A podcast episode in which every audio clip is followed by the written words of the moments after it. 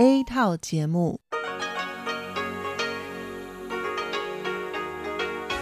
ที่นี่สถานีวิทยุเรดิโอไต้หวันอินเตอร์เนชันแนล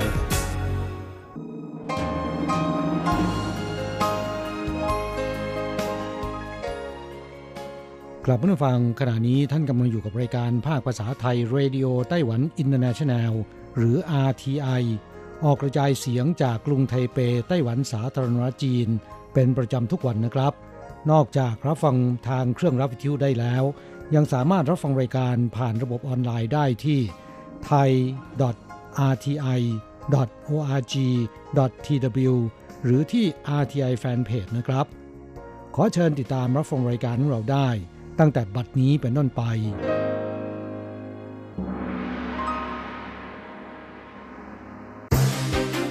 ลำดับแรก ขอเชิญติดตามรับฟัง ข่าวประจำวัน สวัสดีครับ คุณผู้ฟังที่เคารพ วันนี้วันอาทิตย์ที่ 27 กันยายน พุทธศักราช 2563 ขอเชิญพบกับการรายงาน สรุปข่าวเด่นในรอบสัปดาห์ที่ผ่านมา โดยผมแสงชัย กิตติภูมิวง เริ่มกันด้วยข่าวแรก มิตรไต้หวันสองประเทศคือเฮติในลาตินอเมริกา และนาอูรูในแปซิฟิก อภิปรายสนับสนุนไต้หวัน ในวันที่ 3 ของการประชุมสหประชาชาติ สมัยที่ 75 ซึ่งเป็นการประชุมออนไลน์ กระทรวงการต่างประเทศของไต้หวันแถลงในวันที่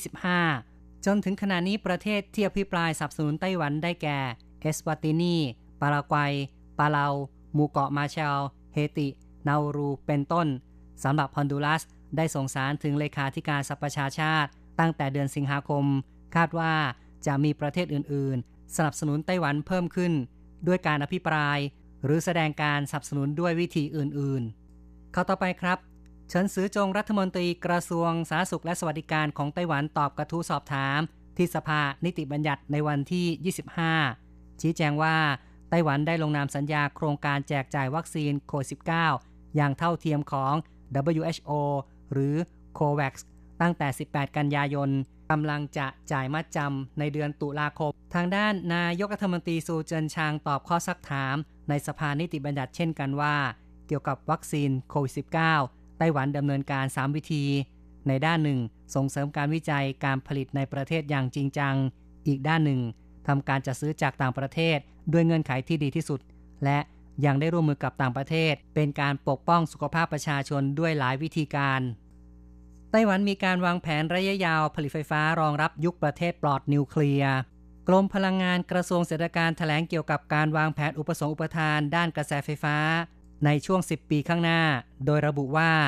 ได้คำนึงถึงความต้องการใช้กระแสไฟฟ้าเพิ่มขึ้น จากการลงทุนขนาดใหญ่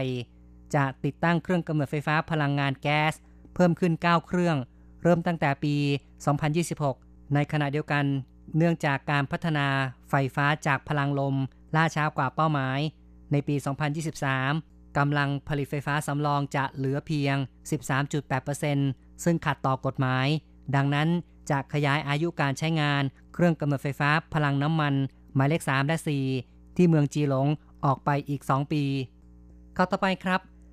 นายกรัฐมนตรีซูเจินชางของไต้หวันแถลงในการประชุมสภาบริหารในวันที่ 24 ว่า การสร้างบ้านสังคมสงเคราะห์ให้เช่า เป็นนโยบายสำคัญของประธานาธิบดีไช่เหวินที่ต้องการสร้างความเป็นธรรมในสังคม ในช่วง 4 ปีกว่าที่ผ่านมา ส่วนกลางและท้องถิ่น ร่วมมือกันสร้างเพิ่ม คาดว่าถึงตุลาคมปีนี้ โครงการระยะที่ 1 ปี 2017 ถึง 2020 มีจำนวน 40,000 หลัง จนถึงปลายปี จะมีจำนวนเพิ่มเป็น 42,000 กว่าหลัง ผลสำเร็จ 106%นายกรัฐมนตรีกล่าวว่าสำหรับระยะที่ 2 ปี 2021 ถึง 2024 ส่วนกลางจะเป็นผู้เปิดประมูลก่อสร้างจำนวน 66,000 หลัง ตั้งเป้าหมายเมื่อถึงปี 2024 จะมีบ้านสังคมสงเคราะห์ให้เช่ารวม 120,000 หลังเข้าต่อไปครับ ที่เมืองนั้นโถร้านสเต็กกระทะร้อนและสุกี้แห่งหนึ่งช่วยเหลือ เด็กหญิงเด็กชาย ผ่านพ้นช่วงเวลา แห่งความยากลำบากในวัยเด็ก หญิงแซ่หงโพสต์ทาง FB บอกว่า ตอนเด็กฐานะยากจน เธอและน้องชายมีเงินวันละ 100 เหรียญไต้หวันสำหรับอาหารสามมือ้อ เงินน้อยจึงสั่งน้อย บางร้านดูถูกปฏิเสธไม่ขาย แต่ร้านสเต็กสุกี้แห่งนี้ไม่เคยปฏิเสธ เธอและน้องชายไปกินประจำทุกคืนเป็นเวลา 6 ปี เหตุการณ์ผ่านมา10ปีแล้ว นึกถึงเรื่องอดีตอยากกลับไปตอบแทนบุญคุณ เถ้าแก่นี้ปฏิเสธการตอบแทนบอกว่า เมื่อเห็นนักเรียนมากินจะเพิ่มปริมาณให้กำไรน้อยหน่อย แต่ได้ช่วยคนอื่นรู้สึกดีใจ ยุค mobile internet เฟื่องฟู เพื่ออำนวยความสะดวกให้กับประชาชน กระทรวงการคลังสร้างระบบ e-tax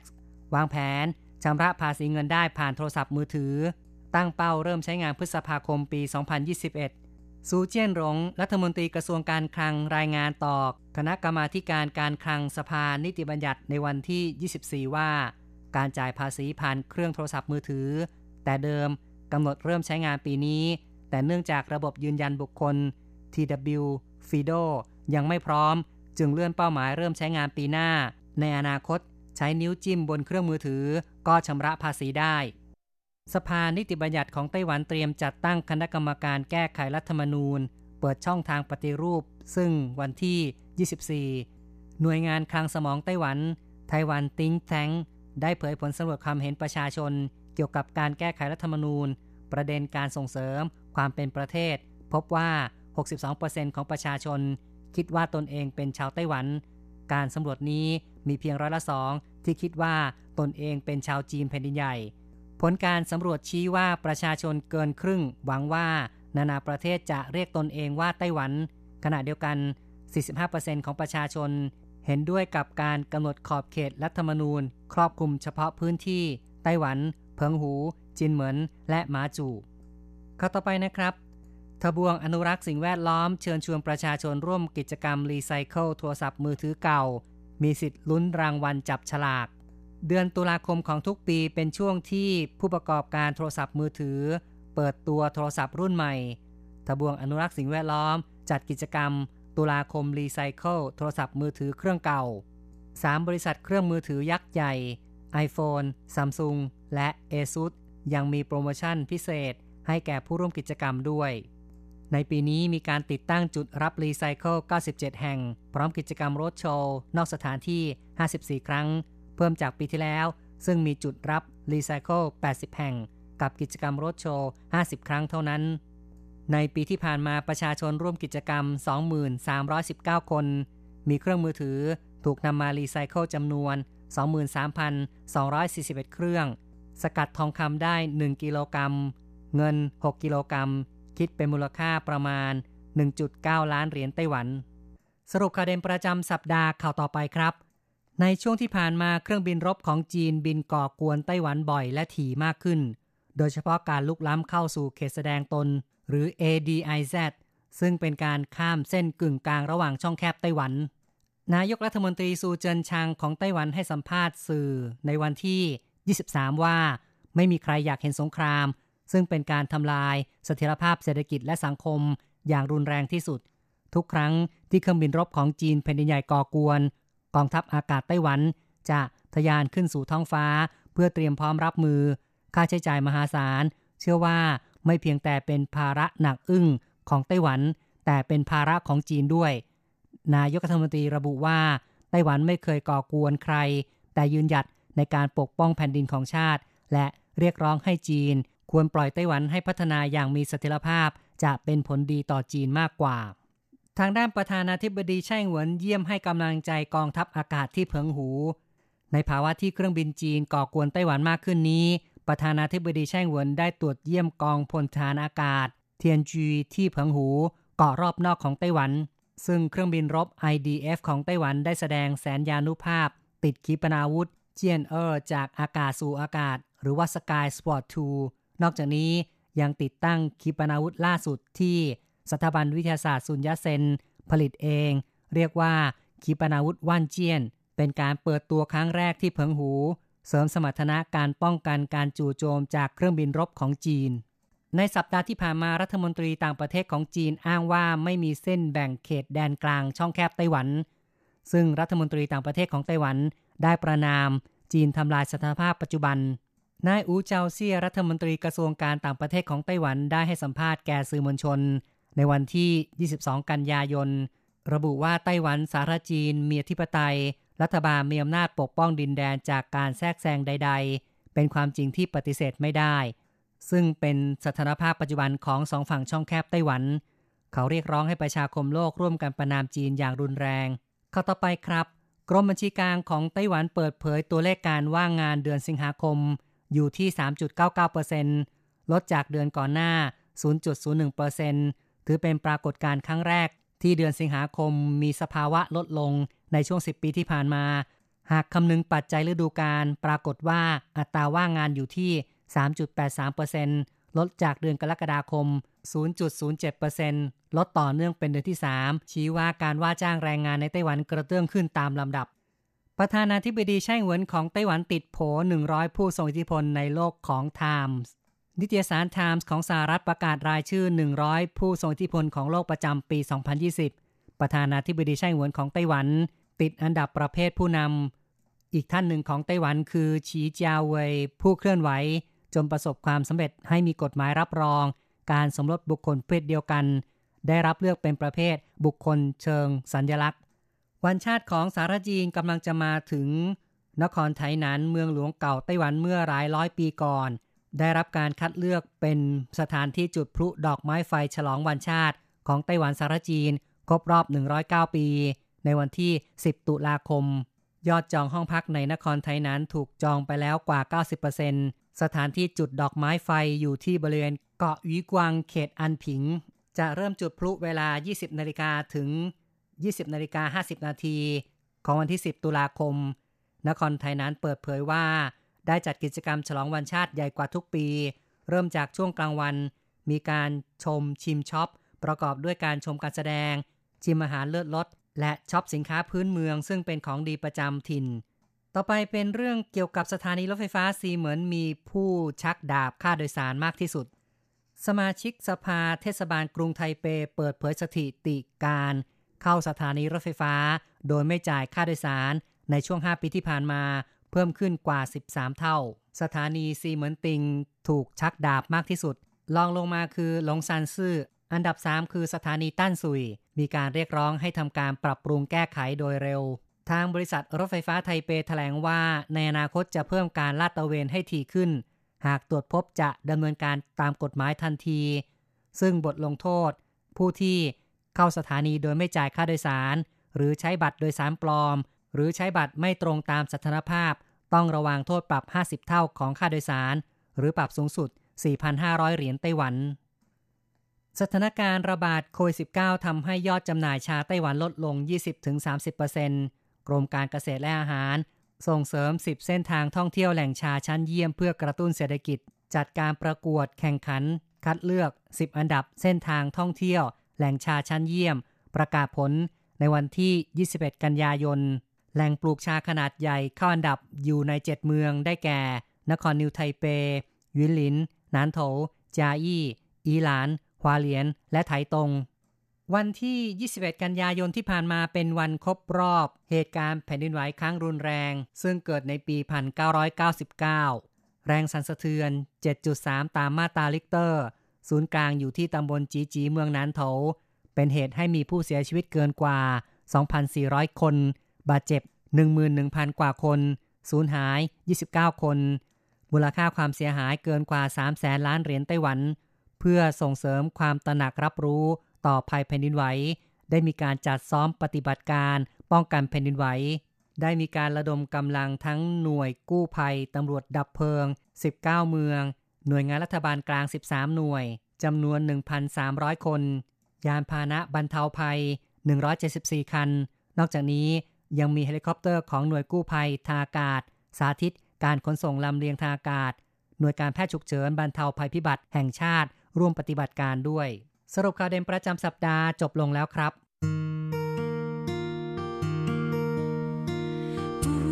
限的爱向全世界传开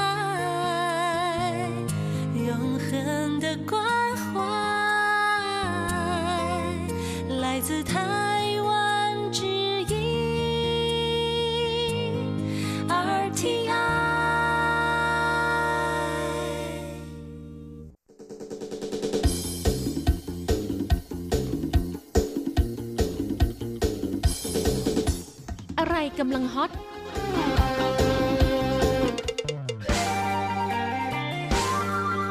อะไรที่ว่าฮิต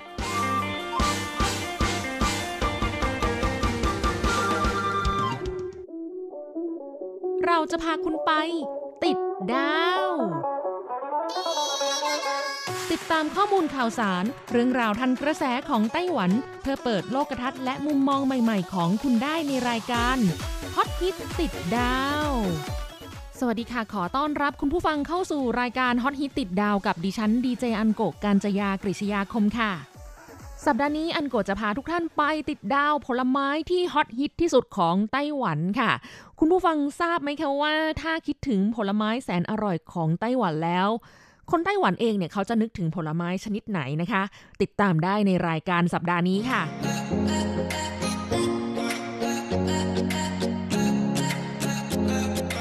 ไต้หวันเป็นประเทศที่อุดมไปด้วยพืชผักผลไม้นานาพันธุ์นะคะ เทคโนโลยีการเกษตรและผลผลิตทางการเกษตรของไต้หวัน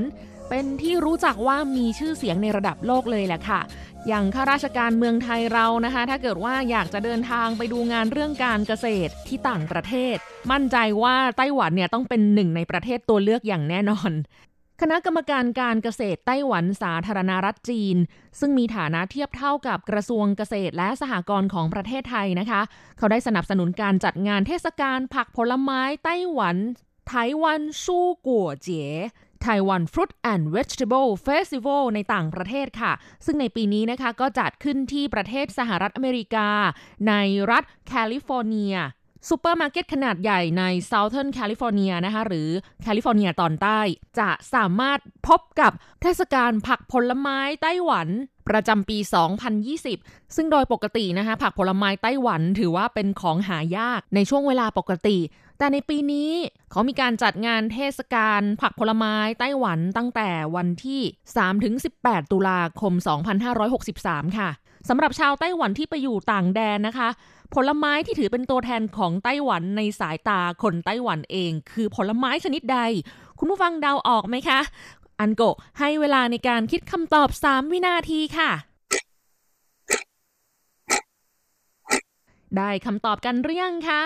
คำตอบก็คือ ฝรั่งค่ะ ภาษาจีนกลางที่ไต้หวันเขาเรียกฝรั่งว่า芭樂หรือบางคนนะคะก็จะเรียกว่า芭拉 อันนี้เป็นคำที่เรียกเฉพาะในไต้หวันนะคะ แต่ถ้าเกิดว่าคุณผู้ฟังไปที่จีนแผ่นดินใหญ่ เขาจะเรียกฝรั่งกันว่า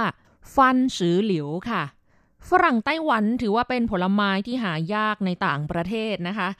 ดังนั้นการจัดงานเทศกาลผักผลไม้ไต้หวันในต่างแดนอย่างที่ประเทศสหรัฐอเมริกา ซึ่งมีชาวไต้หวันไปพำนักอาศัยอยู่เยอะ นอกจากจะเป็นการช่วยเผยแพร่ผักผลไม้ของไต้หวัน ให้เป็นที่รู้จักแก่ชาวต่างชาติในต่างประเทศแล้ว ก็ยังทำให้ชาวไต้หวันที่ไปใช้ชีวิตอยู่ในต่างแดน สามารถคลายความคิดถึงบ้านไปได้ด้วยเช่นกันค่ะ เพราะว่าได้กินผักผลไม้แสนอร่อยของไต้หวันค่ะ แล้วต้องบอกว่าฝรั่งไต้หวันไม่ใช่แค่เพียงผลไม้ทั่วไป แต่สำหรับชาวไต้หวัน มันคือตัวแทนแห่งรสชาติของไต้หวันเลยทีเดียวละค่ะ ถ้าย้อนกลับมาดูในไต้หวันเองนะคะ เราจะสามารถพบเห็นร้านขายฝรั่งข้างทางได้มากกว่าผลไม้ชนิดอื่นค่ะ คือพ่อค้าแม่ค้าเนี่ยเขาจะหั่นฝรั่งขายสดๆนะคะ อย่างในไทเปเนี่ยก็มักจะมีรถเข็นขายฝรั่งแบบตามตลาด แล้วที่การกินฝรั่งของคนไทยกับคนไต้หวันก็มีความแตกต่างกันนะคะ คนไทยเราปกติแล้วกินฝรั่งเนี่ยก็กินเปล่าๆหรือไม่ก็ใช้วิธีการเอาฝรั่งไปจิ้มใช่ไหมคะ เช่น จิ้มพริกเกลือ จิ้มผงบวย แต่ว่าที่ไต้หวันเนี่ยพ่อค้าแม่ค้าเขาจะโรยผงที่มีรสชาติต่างๆ ค่ะ ให้เราเลือกเลยนะคะ คือโรยให้ก่อนที่จะใส่ถุง รสชาติของผงที่โรยนะคะ ก็อย่างเช่น กันเฉาค่ะ ก็คือรากชะเอมเทศ เหมยจื่อก็คือบวย จินจือส้มจี๊ดไปเชียงกัวเสาวรสและหนิงหมงนะคะมะนาวค่ะ อันนี้ก็ถือว่าแปลกนะคะ เพราะว่าโอ้โหทำไมผงโรยของเขานี่มีหลากหลายรสชาติ แต่ผงโรยรสชาติที่ผู้คนในไต้หวันคุ้นเคยกันมากที่สุดก็คือรสบวยค่ะ ก็ ทำให้ฝรั่งเนี่ยอร่อยดีนะคะ มีรสชาติแบบหวานบวกเค็มเปรี้ยว หอมกลิ่นบวย ก็มีความกลมกล่อม เข้ากันได้ดีกับฝรั่งค่ะฝรั่งไต้หวันนะคะ เป็นผลไม้ที่ไต้หวันเขาภาคภูมิใจ แล้วก็มีหลากหลายสายพันธุ์ด้วยกันนะคะ พันธุ์ที่เป็นที่รู้จักก็อย่างเช่น เจินจูปาเลอร์ ถ้าแปลเป็นไทยตรงตัวนะคะ ก็คือ ฝรั่งไข่มุก ตี้หวังปาเลอร์ ฝรั่งจักรพรรดิหงซินปาเลอร์ ฝรั่งหัวใจสีแดงค่ะ ซึ่งก็จะเป็นฝรั่งพันธุ์เนื้อแดงนั่นเองนะคะฝรั่งถือเป็นผลไม้ที่ดีต่อสุขภาพมาก ๆ เพราะว่ามีแคลอรี่ต่ำ กากใยสูง ถือเป็นผลไม้ที่เหมาะสำหรับผู้ที่ต้องการลดความอ้วน ลดน้ำหนักหรือว่าควบคุมน้ำหนักค่ะ และด้วยความที่ฝรั่งเขาเป็นผลไม้ที่มีกากใยสูงนะคะ จึงมีส่วนช่วยให้ระบบขับถ่ายทำงานดีค่ะ แล้วก็ยังป้องกันการดูดซึมสารพิษเข้าสู่ระบบขับถ่าย ช่วยไม่ให้เกิดอาการท้องผูกด้วย ที่สำคัญคุณผู้ฟังทราบไหมคะว่า ฝรั่งเนี่ยถือเป็นผลไม้ที่มีวิตามินซีสูงสุดอีกด้วยค่ะ หลายคนอาจจะเข้าใจผิดนะคะ คิดว่าผลไม้ที่มีรสเปรี้ยว อย่างเช่นมะนาว หรือว่ากีวีอะไรเงี้ยน่าจะมีวิตามินซีสูงสุด แต่ที่จริงแล้วฝรั่งกลับเป็นผลไม้ที่มีวิตามินซีสูงที่สุดนะคะ ถ้าลองเปรียบเทียบปริมาณของวิตามินซีในฝรั่งกับผลไม้ชนิดอื่น โดยวัดจากน้ำหนักผลไม้ 100 กรัม ฝรั่งมีวิตามินซีสูงกว่ากีวี 3 เท่าค่ะ สูงกว่าเกรปฟรุต 5 เท่า แล้วก็สูงกว่ามะนาว 6 เท่าค่ะ ฝรั่งจึงถือเป็นอาหารจากธรรมชาติที่ช่วยเสริมภูมิคุ้มกันป้องกันโรคได้เป็นอย่างดี แล้วการกินฝรั่งนะคะ ก็เรียกได้ว่าเป็นวิตามินซีจากธรรมชาติ ไม่ต้องไปซื้อวิตามินซีแพงๆมากินก็ได้ค่ะนอกจากนี้นะคะ ผลการวิจัยยังพบว่า ฝรั่งเป็นผลไม้ที่มีสารประกอบฟีนอลมากกว่าผลไม้ชนิดอื่น ซึ่งสารประกอบฟีนอลนะคะ ก็มีฤทธิ์ต้านอนุมูลอิสระ หรือ antioxidant นั่นเอง คณะกรรมการการเกษตรไต้หวันได้รับรองให้ฝรั่ง เป็นราชาแห่งผลไม้ต้านอนุมูลอิสระของไต้หวันเลยล่ะค่ะ เนื่องจากมีวิตามินซีสูงมาก ช่วยบำรุงผิวพรรณช่วยในการกระตุ้นการเกิดคอลลาเจนสามารถกล่าวได้ว่าเป็น skincare บำรุงผิวที่มีราคาประหยัดที่สุดเลยก็ว่าได้ แล้วยังมีส่วนช่วยในการดูดซึมธาตุเหล็กในอาหาร เรียกได้ว่าเป็น super fruit 超級水果หรือสุดยอดผลไม้เลยแหละค่ะ มีข้อมูลที่น่าสนใจจากคณะกรรมการการเกษตรอีกนะคะว่า ฝรั่งมีความสามารถพิเศษที่คนส่วนใหญ่ไม่เคยได้ยินมาก่อนค่ะ นั่นก็คือการช่วยขจัดสารไนไตรในร่างกายค่ะโดยฝรั่งแต่ละสายพันธุ์ของไต้หวัน มีฤทธิ์ในการขจัดสารไนไตรได้สูงแตกต่างกันนะคะ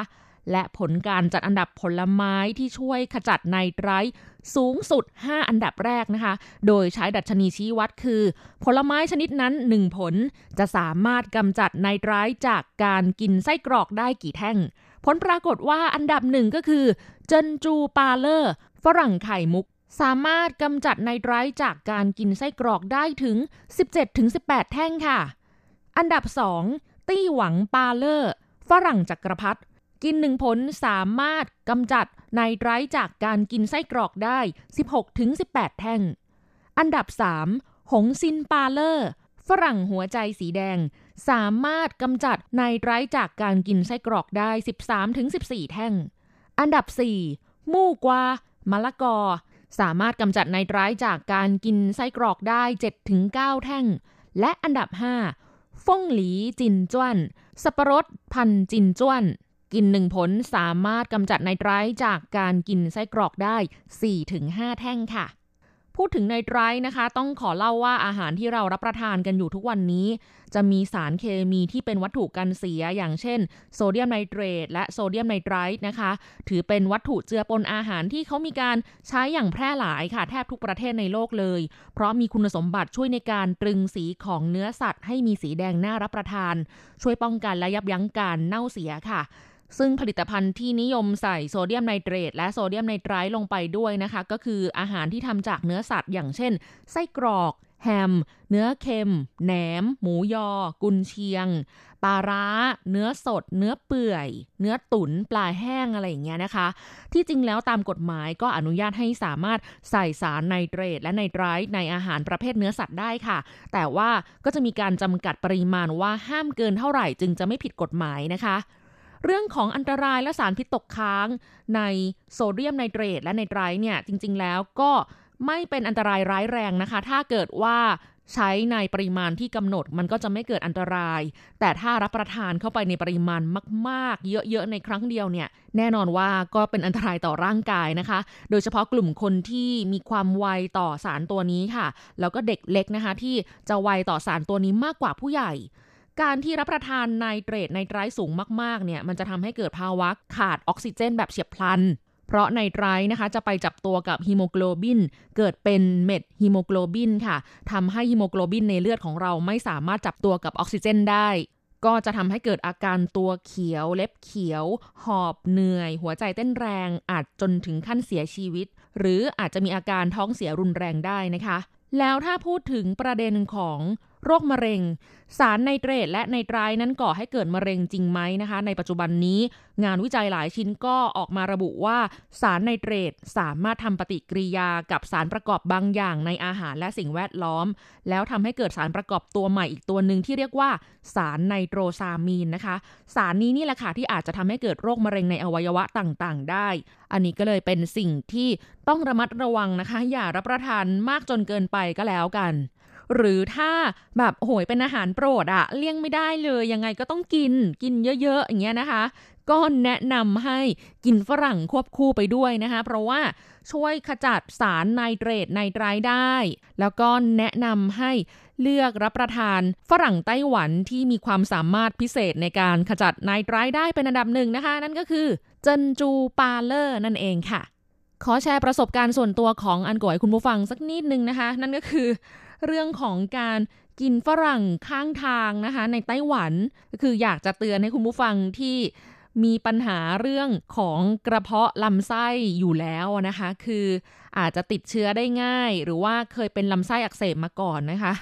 แนะนำให้หลีกเลี่ยงการกินฝรั่งข้างทางค่ะ ที่พ่อค้าแม่ค้านะคะ ดูเหมือนว่าเขาทำสะอาดนะ เพราะว่าเขาใส่ถุงมือพลาสติกนะคะ แล้วก็เฉาะให้เราแบบสดๆอย่างเงี้ย แต่จริงๆอะถุงมือคู่นั้นนะคะถุงมือพลาสติกที่เขาใส่อะเขาใส่ทั้งวันนะคะ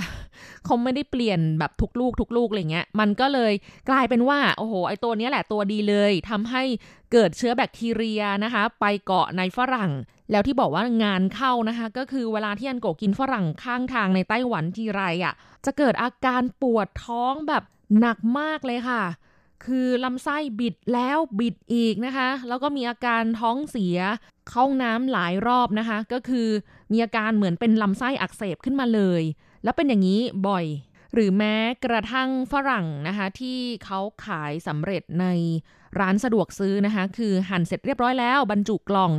อันนี้เนี่ย ความปวดท้องอาจจะน้อยกว่าที่กินข้างทาง แต่ก็ยังปวดท้องอยู่ดี อันนี้เป็นประสบการณ์ส่วนตัวนะคะ เพราะว่าอันโกเคยเป็นลำไส้อักเสบอยู่บ่อยนะคะ ในช่วงประมาณไม่กี่ปีที่แล้ว คงจะทำให้ลำไส้ของเราอ่อนแอนะคะ แต่ว่าถ้าจะให้ซื้อฝรั่งนะคะ มาล้างเฉาะกินเองที่บ้านเนี่ยก็ทำไม่ได้ เพราะว่าเป็นคนกลัวมีด ดังนั้นนะคะผลไม้อะไรที่ต้องเฉาะเนี่ยก็คือ ไม่สามารถทำเองได้ ก็อดกินไปเลยนะคะ เรื่องนี้คืออยากจะเตือนเฉพาะคนที่มีปัญหาเคยเกิดอาการลำไส้อักเสบมาก่อนนะคะสำหรับคนปกติทั่วไปอย่างเพื่อนอันโกที่เขาซื้อฝรั่งข้างทางจากเจ้าเดียวกันที่เราปวดท้องเนี่ยนะคะ เขาไม่เป็นอะไรค่ะ ก็อาจจะแล้วแต่ลำไส้ส่วนบุคคลนะคะ ว่าจะรับได้กับเชื้อมากน้อยแค่ไหน แต่สิ่งที่น่าแปลกใจนะคะก็คือถึงแม้อันโกจะแบบปวดท้องกับฝรั่ง แต่ว่าเวลาที่กินอาหารอย่างเช่นพวกปลาร้า หรือของดิบกุ้งแช่น้ำปลา ปูดองอย่างเงี้ยนะคะ ไม่ปวดท้องค่ะ ก็เป็นเรื่องที่รู้สึกว่าแปลกดีนะคะที่อย่างนี้กลับไม่เป็นอะไรไม่ปวดท้องไม่ท้องเสียด้วย แต่ถ้าเจอกับฝรั่งที่คนอื่นปอกเมื่อไหร่ ก็งานเข้าทุกครั้งค่ะ เข็ดกับการกินฝรั่งไปเลยค่ะ แล้วคุณผู้ฟังล่ะคะมีประสบการณ์อะไรเกี่ยวกับการรับประทานฝรั่งบ้างหรือเปล่านะคะ หรือว่าเรื่องอื่นๆ ก็ได้เขียนมาเล่าสู่กันฟังในรายการก็ได้นะคะ อันโกกำลังรอจดหมายและอีเมลจากคุณผู้ฟังอยู่ค่ะสำหรับวันนี้ต้องลาไปแล้วค่ะ พบกันใหม่สัปดาห์หน้า ขอให้คุณผู้ฟังมีความสุขสนุกสนานและสดใส สวัสดีค่ะ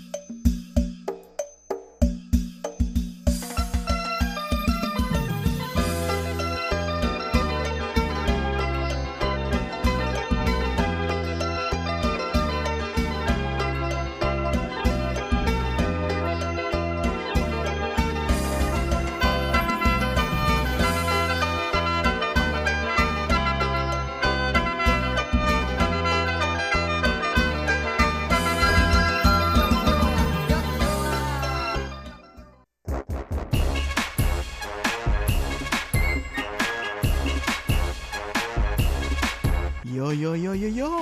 กะกะขาเมาทั้งหลายล้อมวงกันเข้ามาได้เวลามาสนุกกันอีกแล้ว Here we go，放音乐一下全身摇。กับเพลงเพราะๆและข่าวที่เขาคุยกันลั่นสนั่นเมืองโดยทีรักยางและบันเทิง .com 扭扭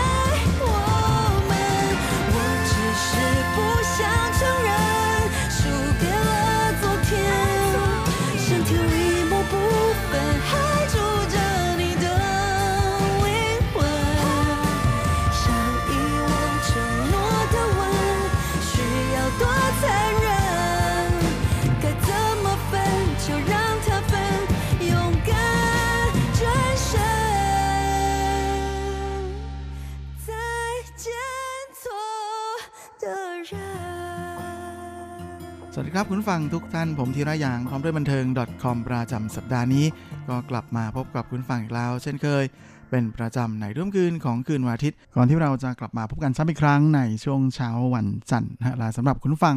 ที่รับฟังผ่านทางอินเทอร์เน็ตนั้นก็สามารถรับฟังย้อนหลังได้ด้วยนะทั้งทางเว็บไซต์ของภาคภาษาไทย RTI หรือทางแอปที่อยู่บนมือถือของทุกท่าน และสำหรับสัปดาห์นี้เราก็มาทักทายกันด้วยผลงานล่าสุดของสาววีเวียน 徐若瑄นะกับงานเพลงที่มีชื่อว่า再見錯人บอกลาคนที่ไม่ใช่ ซึ่งก็เป็นผลงานในอัลบั้มชุดล่าสุดของสาวเจ้านะฮะที่ออกมาเป็นลักษณะของอัลบั้มรวมฮิตนะในชื่อชุดว่า I'm V โดย徐若瑄หรือสาววีเวียนนะเธอก็เป็นเชื้อสายของชนเผ่าไทหยาจูนะฮะ ซึ่งมีพื้นเพอยู่ทางเขตฟงหยวนของนครไถจงในปัจจุบัน โดยชื่อชิโร่เชียนนะฮะเป็นชื่อที่ใช้ในวงการบันเทิงนะชื่อจริง ๆ ของเธอคือฉีสูเจียนลาชิโร่เชียนเองก็เคยเเล่นหนังตั้งแต่ยังเด็กเลยนะฮะตอนนั้น 4 ขวบเองนะฮะเมื่อปี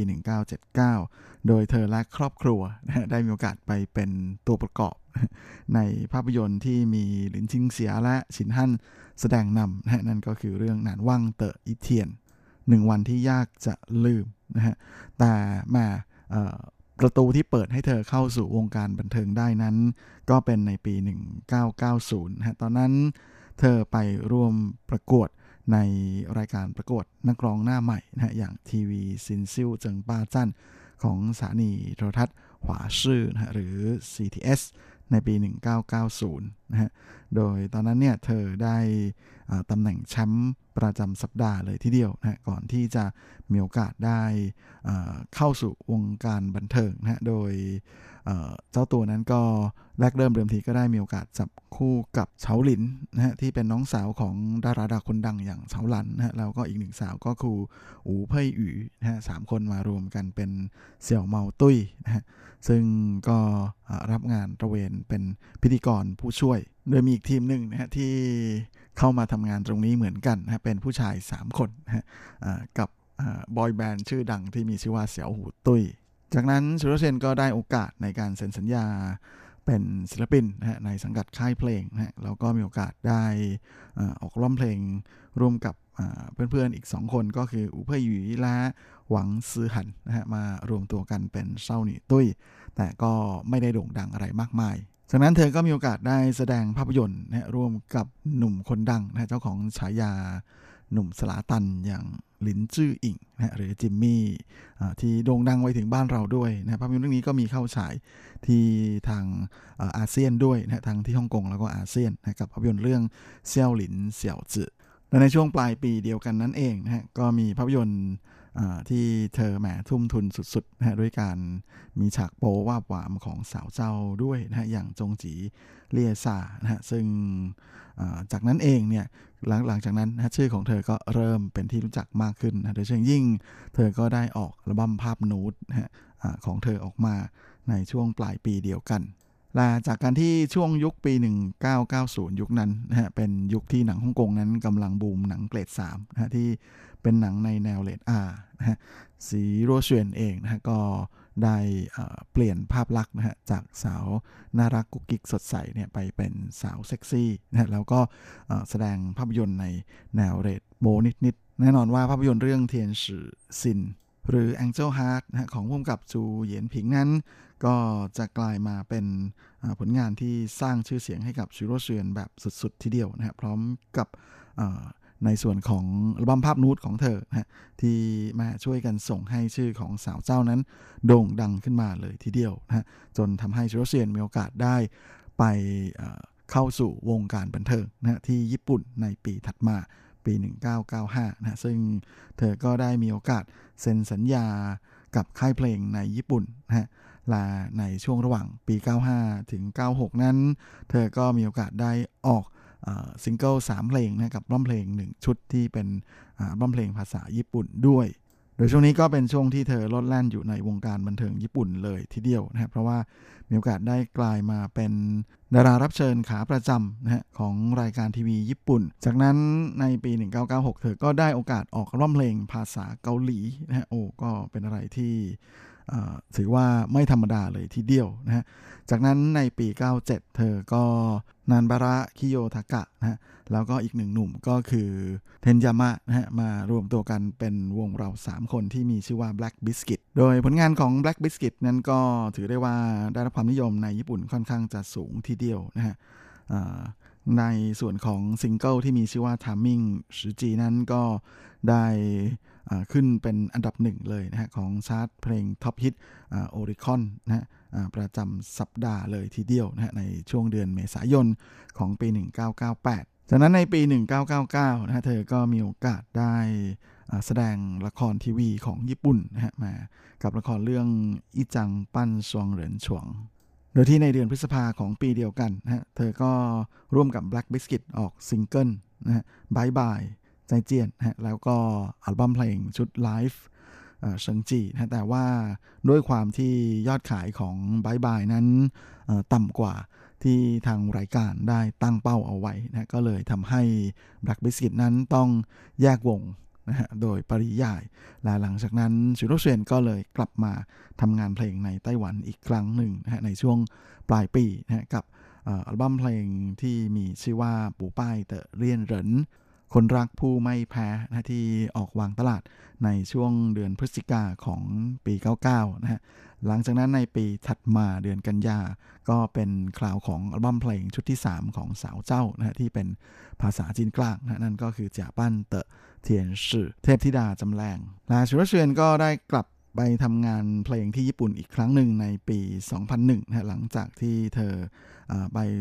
เข้าร่วมวง The The DEP โดยซิงเกิลเพลงแรก Mr. No Problem นั้นก็ออกวางตลาดในช่วงต้นเดือนเมษาและเดือนพฤษภา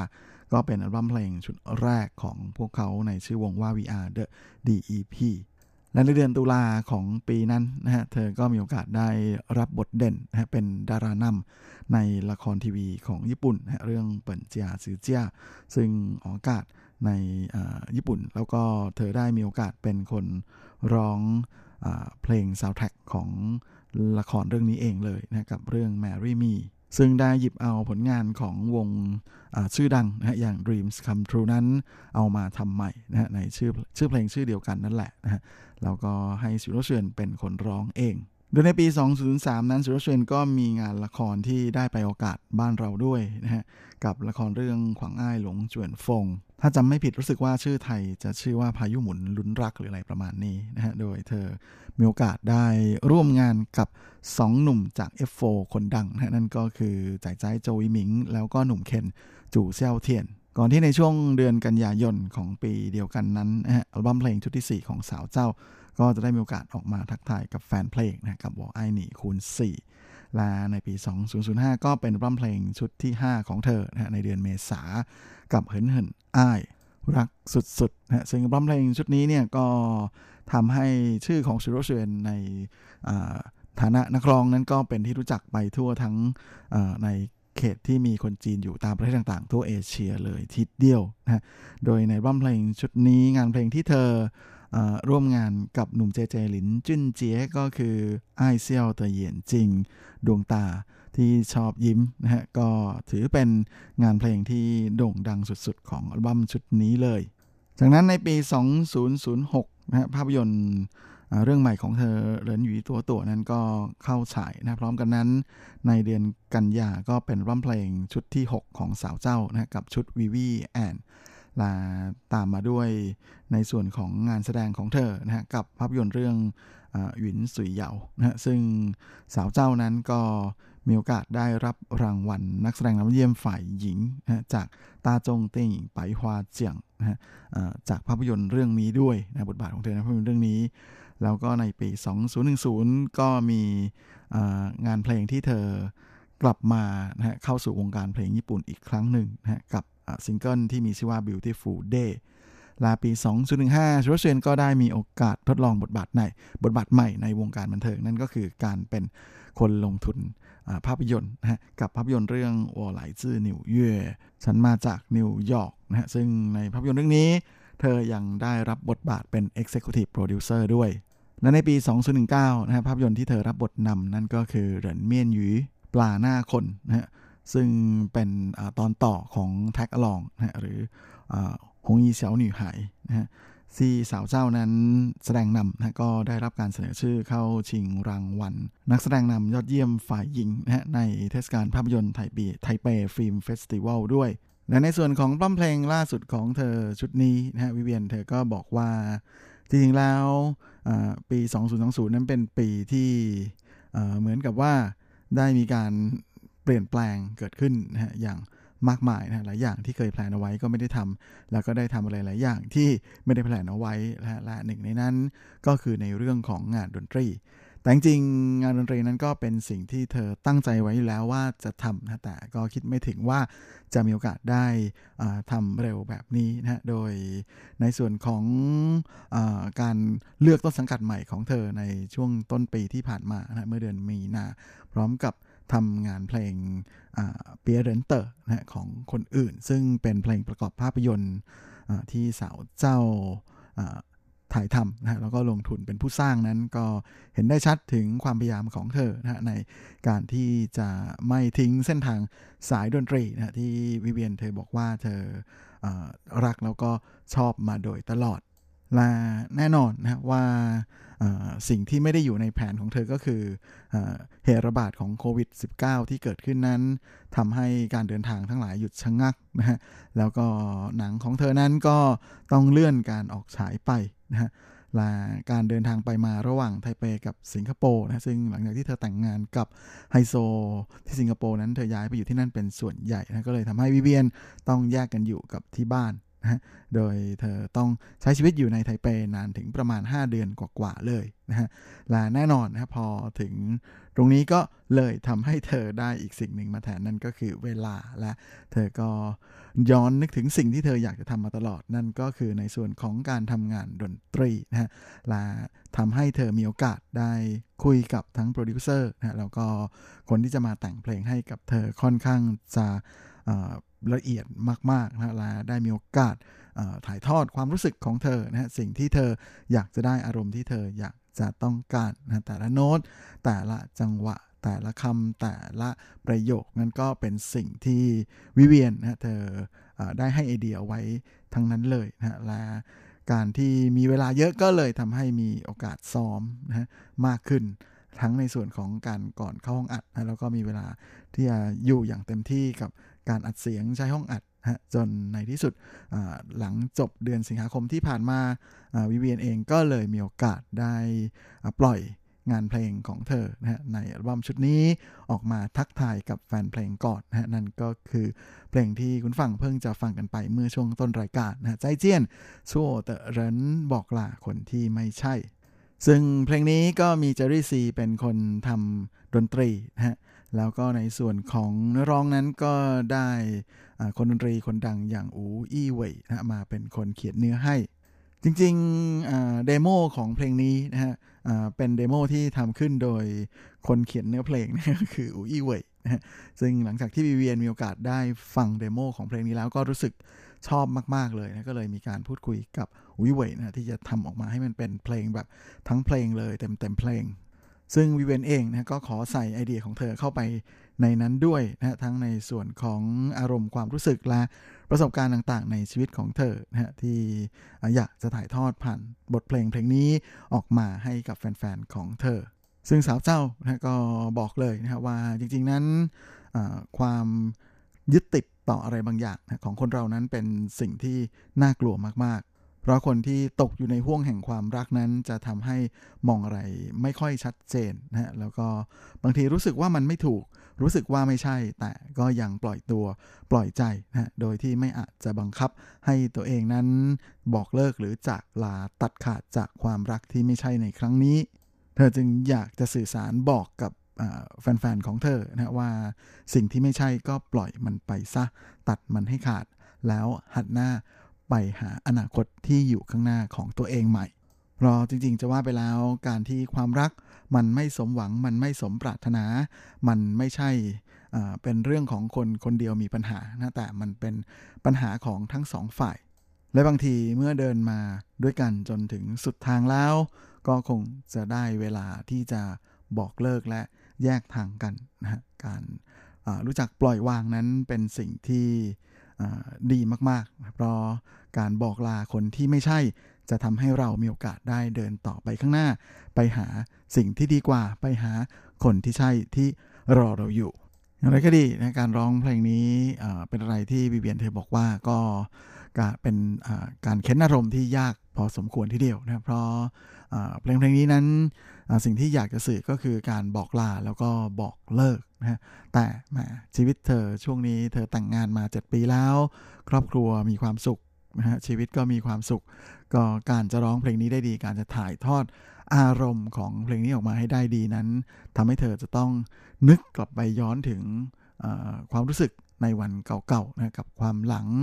และความทรงจำที่มันเหมือนกับจะสร้างความเจ็บปวดให้กับตัวเองนะก็เป็นอะไรที่ทำให้เธอรู้สึกมาเหมือนกับกลับไปทำความรู้จักกับตัวเอง เมื่อวันวานใหม่อีกครั้งหนึ่งนะจากมุมมองของตัวเองในปัจจุบันนะก็เป็นสิ่งที่ทำให้เธอรู้สึกว่ามันช่วยให้เธอมีความเข้าใจในตัวของเธอเองมากขึ้น จริงๆก็เป็นอะไรที่ โอเคเหมือนกันในระดับหนึ่งนะสำหรับเราๆท่านๆนะที่จะมองนึกย้อนกลับไปค้นหาตัวเองในอดีตเมื่อวันวานนะว่าแหมแต่ก่อนทำไมเราเป็นแบบนั้นทำไมเราเป็นแบบนี้นะเราก็จะได้คำตอบว่ามันควรจะเป็นแบบไหน แต่ไม่ว่าจะอย่างไรนะมันก็คือสิ่งที่เรานิยามมันเอาไว้ว่าเป็นประสบการณ์ของชีวิตในแต่ละคนนะที่แน่นอนมันจะต้องไม่เหมือนกันอยู่แล้ว แล้วก็แน่นอนว่าไม่มีใครที่เพอร์เฟกอยู่แล้วนะแต่ ถ้ามันดีก็ขอให้มันเป็นตัวอย่างเป็นแบบอย่างที่ดี ถ้ามันไม่ดีก็ขอให้ถือว่าเป็นอุทาหรณ์สอนใจก็แล้วกันนะครับลาช่วงนี้เรามาพักฟังเพลงกันสักครู่นะครับผมขอเลือกอยู่ผลงานของสาวฮีบีเทียนฟู่เจินมาฝากก็แล้วกันนะเดี๋ยวช่วงท้ายรายการวันนี้จะมีข่าวคราวของเธอมาเมากันด้วยกับงานเพลงที่เธอเคยร้องคู่กับห้าหนุ่มเมเดหรือเวเทียนนะในงานเพลงที่มีชื่อว่าไอชิงเติบหมัวยัง รูปร่างของความรัก你是巨大的海洋我是雨下在你身上我失去了自己的形状我看到远方爱情的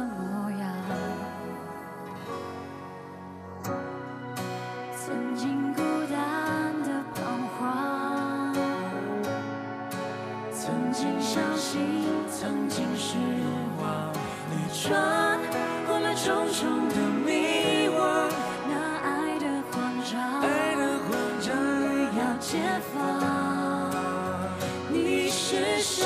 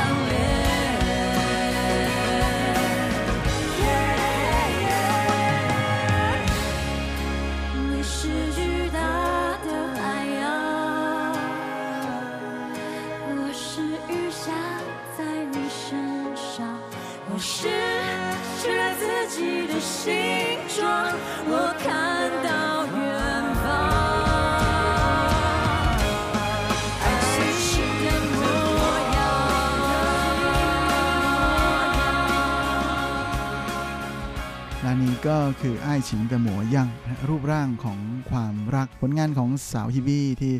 ร้องคู่กับห้าหนุ่มเมเดอู่เย่เทียน ก็หวังว่าคงจะถูกใจเพื่อนฝั่งทุกท่านนะครับลาช่วงนี้เราก็มาเข้าสู่ช่วงท้ายของรายการในวันนี้กันกับข่าวคราว ความเคลื่อนไหวที่น่าสนใจในแวดบันเทิงในช่วงของซุปซิป .com Baby boy，永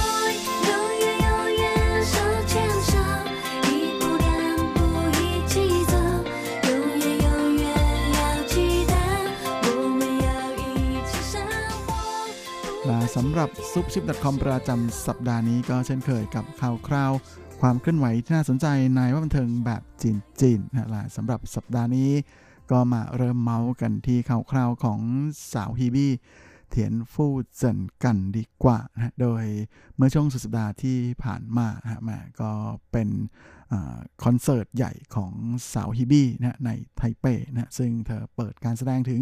4 รอบ 4 วันนะฮะ ที่ไทเปอารีนานะฮะ โดยอย่างที่เคยเสนอข่าวเอาไว้นะฮะว่าบัตรคอนเสิร์ต 44,000 ใบของเธอนั้นแหมาขายหมดภายในพริบตาเดียวเลย และจะเรียกได้ว่านับกันเป็นวินาทีเลย โดยในการแสดงรอบแรกเมื่อวันเสาร์ที่ผ่านมานั้น แม้ว่าจะไม่มีแขกรับเชิญพิเศษมาขึ้นเวทีนะแต่แน่นอนอยู่แล้วว่ายังไงขาซีอย่างอีกสองสาวของ S.H.E ที่เหลือนะฮะก็คือเซลีน่ากับเอล่านั้นต่างก็